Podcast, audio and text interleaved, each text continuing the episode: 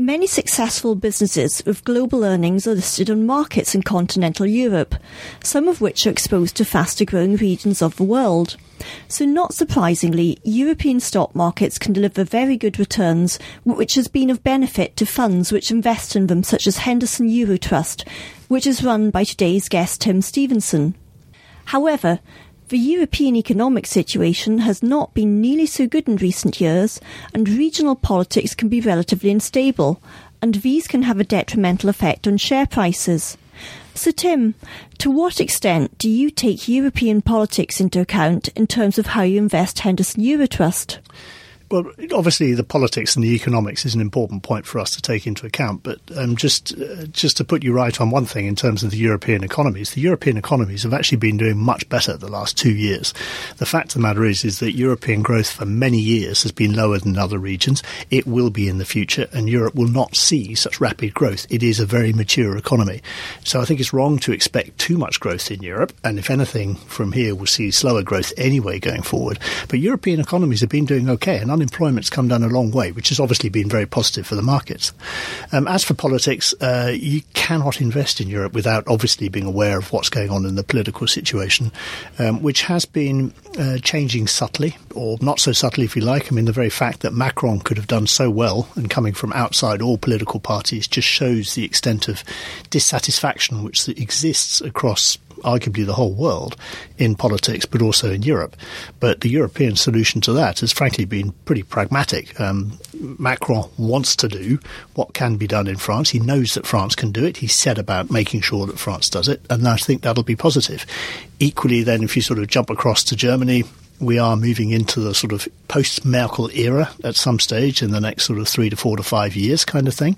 That will be a transition after many years of stability. Um, we need to watch that carefully, although my suspicion is that it'll just be a sort of small shift to the left rather than anything too radical.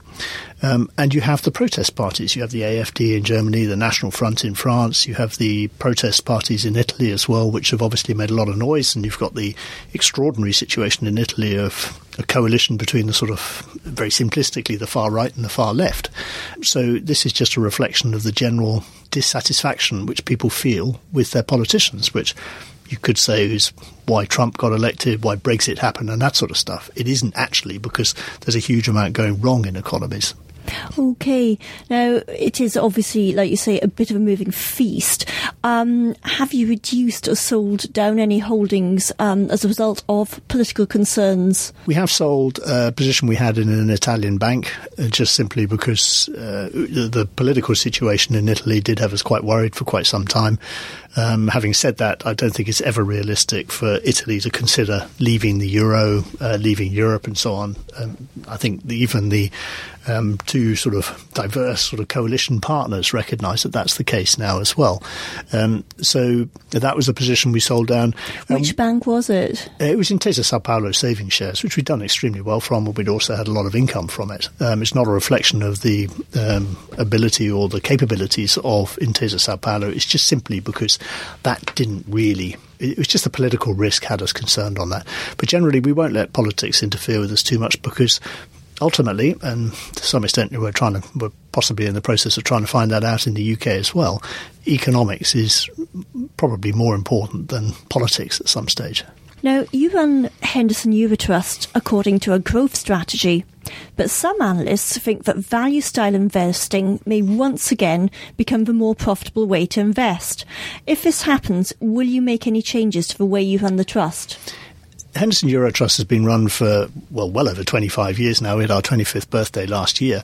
Um, and the basis on which we've been investing on is investing in good quality, consistent, reliable companies that can increase the returns to us. It sounds very long winded, but it deliberately avoids using the words pure growth or pure value um, because I honestly think that those two terms are misleading. There are plenty of value companies out there which are just in long term decline and which just relentlessly get cheaper and cheaper. You know, the so called value traps. Um, they may well have rallies um, from time to time. There are also a lot of growth stocks, many of which we've owned and which we've done extremely well from, and which have run extremely strongly. And in some cases, we have taken some profit on those because we feel that they're ahead of the game slightly.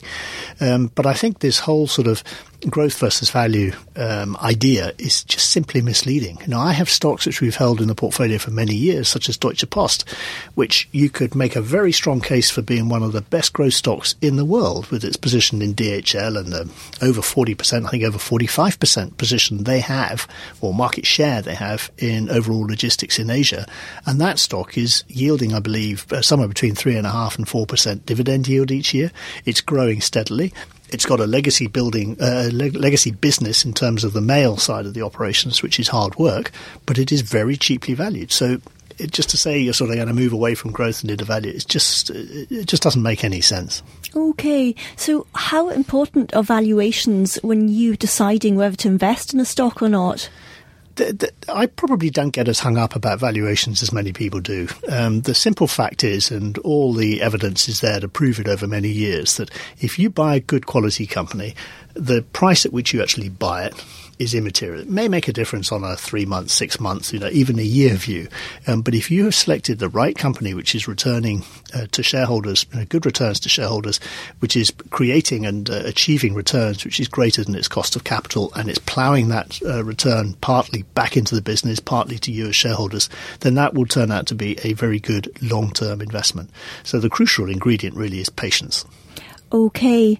Um, just more generally, um, how do the valuations of European listed companies compare to other developed markets at the moment?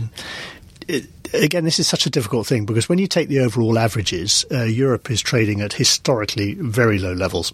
Um, there's been no credit given to Europe for uh, the economic recovery of the last few years for a degree of um, political and uh, economic stability at the moment, for the better earnings growth we've had for the last two years and so on, none of that's been reflected in the performance of the market. So Europe has dramatically underperformed many other world markets.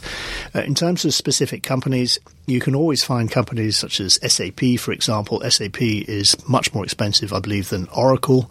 Um, it's uh, sort of otherwise known as its peer, if you like, in the USA. Um, but there's a very good reason for that. It's because SAP is actually uh, gaining share and doing quite well at the moment, um, whereas Oracle, from what I understand, is, is not being as successful. Um, so there are always going to be differences within there, but when you look at the overall averages, Europe is screaming opportunity to a lot of people. Now, you said the economic picture um, is doing much better. So, what would you say are the main risks to the companies you invest in at the moment? Yes, um, I should have made clear you know, at the outset, of course, that Eurotrust, Henderson Eurotrust does not invest in the UK. Um, so my comments are limited to purely the uh, European, excluding mm. the UK companies. Um, and in terms of uh, the the risks to the companies, um, I think the biggest risk is obviously protectionism and the backlash to that, um, tariffs and that kind of stuff. Um, and I think a sort of global slowdown, if we do drift or find ourselves in that situation at some stage in 2019, 2020, then inevitably that would uh, be a challenge to some of the more cyclical um, oriented companies in Europe. Um, tax rates are generally coming down in Europe, so that's supportive of earnings. Um, so that's helpful. Uh, interest rates, I don't think, are going to change in Europe. Um, so I think we're set for a, a, fairly steady, some could call it quite dull, period of uh, earnings growth. But remember, we're in a low inflation, low growth world. And in those circumstances, if you're achieving between 5 and 10% earnings growth per year, that's probably not to be sniffed at. Okay, now on the subject of earnings, you actually said earlier this year that you were optimistic for the prospects on earnings. Have you changed this view at all? No. Um, if anything, the evidence is now coming out sort of uh, midway through the year and with uh, a whole bunch of uh, quarterly results coming out at the moment uh, that most earnings are meeting expectations um, or sometimes beating expectations. Um, so, uh, whereas we have seen in previous years a fairly optimistic outlook to begin with of, say, 12 to 15% earnings growth, that's faded in the course of the year to sometimes to as little as nothing. Um, for the last two years, we've set off with around about a sort of 10% earnings growth forecast. And by the end of the year, we've actually seen seen that being achieved. And so far, um, touching wood, which of course is an important uh, investment ingredient always, um, then we do find that uh, earnings are holding up okay. Okay. Are there any areas in particular uh, where earnings could do well? It, it's difficult. I mean, obviously, the financials, the banks are suffering because there simply is no uh, positive interest margin coming through. Um, so banks are suffering a bit. Um, the cyclicals are doing a little bit better, but then I think you've got to question the longevity of that. Um, we've got to watch out for the raw material costs in a number of companies and whether that's actually going to hurt earnings. Um, so it, it depends very much on the sort of the stage of the particular cycle and the investment cycle for that company as well. I mean, if it's a company that's undertaken a lot of expansion in the last couple of years, I think people are sometimes too impatient in expecting the results from that to come through too quickly. Um, so it's, it's difficult to sort of say that there's you know, one sector that's particularly better than another. Now, we've been talking about sectors and different geographies, but to what extent do you actually consider geographic countries and sectors when you're constructing the trust portfolio? Um, and, you know, to what extent do you assess shares purely according to their own merits? It's purely on the merits of the actual companies. Uh, the geographical distribution means absolutely nothing, really. Um, you know, the fact that uh, Nestle is a, a Swiss company um, is makes no difference because obviously it is um, um uh, very much a sort of global company. Indeed, my nephew was trying to convince me uh, about a month ago that Nestle is actually an Australian company, which um, I did suggest to him that he chose the wrong guy to have that argument with. But um, so the geographical location of the company doesn't matter. It's the areas that they're involved in and whether they can drive growth independently of the economic cycle. Those are the names you know, which I really like. So driven by demographic forces, helping healthcare for the sake of argument, um, by savings and those kind of things. The sector is less important just on the pure sort of geographic thing, I alluded earlier on to the fact that I'd sold uh, Intesa Sanpaolo in Italy purely because of the political risk. In some extreme cases, it can uh, make a difference, and in the case of Italy with one holding, it did make a difference. But generally, um, the geographical location doesn't matter. Sector to a lesser extent, um, you know, we keep an eye on it, but sometimes the classifications within sectors just don't make any sense to me either um, you say you don't particularly consider um, certain geographies. So why does the trust have a, a, substantial weighting to Germany and France, which each account for about a quarter of the trust's assets?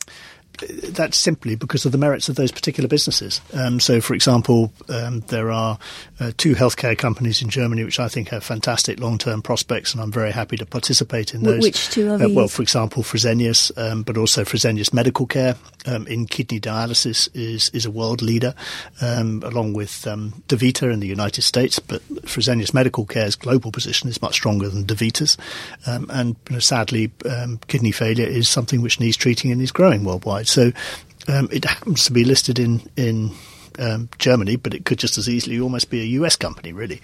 Um, and in the case of France, again, it's purely on a stock selection basis. Uh, one of, you know, alluding again to demographics, probably one of the most interesting uh, savings plays um, in Europe is Amundi, with its uh, fund management operations in Italy, Italy, and in France and in a number of other European countries. Um, so that to us is a very undervalued uh, way of actually playing what we think is a very good long term growth theme. Okay, now you mentioned um, German healthcare companies, but are there any particular type of um, German companies that you like? It's less. I mean, for example, we have none of the uh, German auto manufacturers. Uh, we have none of the component suppliers. Um, we have software companies with SAP. Uh, we have a position in Munich Re, uh, the big reinsurance company, which is just terrific long-term uh, strong returns. Um, we have a very big position in Deutsche Post as well, which, as I say, is very much a global company with uh, DHL, which is a highly successful company. Um, so it's it's purely driven by the stocks which we're actually in. Okay. There have been trade tensions between the US and the rest of the world, but um, it now seems that there's a resolution between the US and the European Union. So, will this be of benefit to, in particular, some of the German multinationals that you invest in? It certainly will. I mean, the whole uh, point about sort of global trade is is good for everybody. It is generally a win-win thing, um, and uh, even uh, the president of the United States has sort of perhaps grun- begun to realise that until his next tweet, maybe. Um, but yes, I mean, it certainly. I, I, wouldn't say it's necessarily a benefit because it already exists, um, but I think it, if you like, it is. It, it's potentially and hopefully and in a sustainable way um, actually removes the potential hurdle. Um, so I would look at it more in those terms. Um, but I think the overall sort of uh, NIMBYism that's sort of happening in the world, and, and, obviously you see it sort of writ large with um, this, you know, the ridiculous Brexit process and so on, um, is uh, countries sort of trying to protect what they see as their own interests against somebody else without realizing actually that we're all so deeply integrated already that trying to unravel some of these things uh, is potentially more complex and more dangerous um, than actually uh, accounted for. Um, you know, just looking at the recent results from General Motors, for example, and the fact that they're warning on the sort of costs incurred because of the protectionism, the steel prices, and everything else. Um, so it's uh, it, it, it's quite a lot more complex than uh, some of the sort of the headline grabbing tweets and so on, uh, which are put out by um, any of the uh, characters involved in uh, trying to uh, influence people on this particular debate. How many holdings does Henderson Eurotrust have, and do you expect to increase or decrease the number in the near future? We have around about 45 positions. Um, we have historically been running at around about 50 positions. Um, I think 45 is around about where we are. Um, we've been fairly consistent, I would say, probably 45 to 55 over the last um, five to 10 years. Um, I think uh, somewhere in the overall sort of uh, regulations or the, the, the um, the monitoring of the whole thing, it says between 40 and 60. Um, it would be neater just to say around about 50, and that's probably where we will stay. Now, over the past year, Henderson Eurotrust's NAV returns haven't kept up with those of its peer group average. Why? Well, I think one of the things here is the fact that the peer group average is heavily influenced by the very successful Jupiter European Opportunities Fund, which has uh, been a very successful fund, but actually which includes a lot of UK holdings in it. Uh, nevertheless, it's done extremely well. Um, we do not include the UK, so even though the peer group includes that, um, that obviously would influence us. Um, broadly speaking, you know, we've continued to beat the index um, by uh, quite a sizable margin. Um, we're keeping costs under control. Um, the income account is looking pretty healthy. Um, so, you know, I'm not too concerned by um, how we're looking against what is a fairly short and fairly small uh, peer group of European investment trusts, bearing in mind the big differences between small cap, income bias, um, but also, of course, those that include the UK, which we deliberately don't. We're trying to provide to shareholders an opportunity to invest in what we think are some of the world's best companies that happen to be listed in Europe um, in order to give them exposure which they may not readily have in an existing UK portfolio. So we're trying to add something different, and that's what we've been doing since uh, since 1995, in fact. Now, Henderson Eurotrust share price hasn't been keeping up with its NAV, so the discount has widened. Why has share price lagged a bit? This is, uh, again, I mean, you're going to get that always in investment trusts. Um, it would be a terrific study for somebody to undertake actually the predictive abilities of discounts because discounts tend to narrow when people get more optimistic of a region. Um, then a region begins to outperform. And then you see the inverse effect. When people begin to get a bit more cautious about economic growth, earnings growth, politics that we've been discussing and so on, then they become more cautious of a region and they sell the whole sector down. So you've seen all European investment trusts uh, discounts have tended to widen out. Inevitably, within that, some have widened more than others. Um, you know, we do keep an eye on our discount. We find it frustrating, um, but at the end of the day, there's not a huge amount that we can or are prepared to do about it. Um, and in some ways, if anybody is looking at Henderson Eurotrust, then you need to consider the long-term view and consider to yourself that perhaps that's actually an opportunity. You know, if, if you're looking to invest in Europe, you're actually buying an asset at a discount. Um, so for a new shareholder um, it is an opportunity for an existing shareholder. It is slightly frustrating because your value on your um, monthly or quarterly or annual um, valuation shows that it's actually worth slightly less, even though the actual underlying net asset value does. But that's one of the quirks um, or features, if you like, of the investment trusts, which you can actually use to your own advantage. So it's not something which uh, I think anybody should lose too much sleep about. And uh, the board anyway keeps a very close eye on it. If the board feels that that uh, uh, discount is widening too far, um, then the board and the manager, then you know, there are things that we can do if we feel that it's necessary to do so. Henderson Eurotrust has increased its dividend every year for well over a decade. Do you aim to continue doing this, and how easy will it be? Uh, we certainly aim to do it. Absolutely, um, it's one of the things that Henderson Eurotrust prides itself on is actually trying to achieve capital growth, uh, while at the same time trying to grow the income each year. Um, the those that uh, have read the annual report very carefully last year will have seen that we actually added to the revenue reserve last year by quite a sizable amount. Um, we finished our year end uh, at the end of July this year. Uh, we will then need to look very carefully at how the revenue is. Um, we increased our interim dividend at the end of January. Um, we said at the time that we expect to at least maintain the final dividend, um, and uh, just um, you, know, you can actually just look at the cum income and the ex income which is published on a daily basis, and you can see that it's uh, pretty obvious that we can actually uh, we are going to be in a position to increase the final dividend as well. Um, so the intention is always to grow the dividend. Um, we will certainly try to do that, but the primary objective is obviously capital preservation, capital growth, and a growing income as well, and that's what we intend to try to continue to do. Okay, now in your stock selections, do you deliberately um, pick ones to generate an income?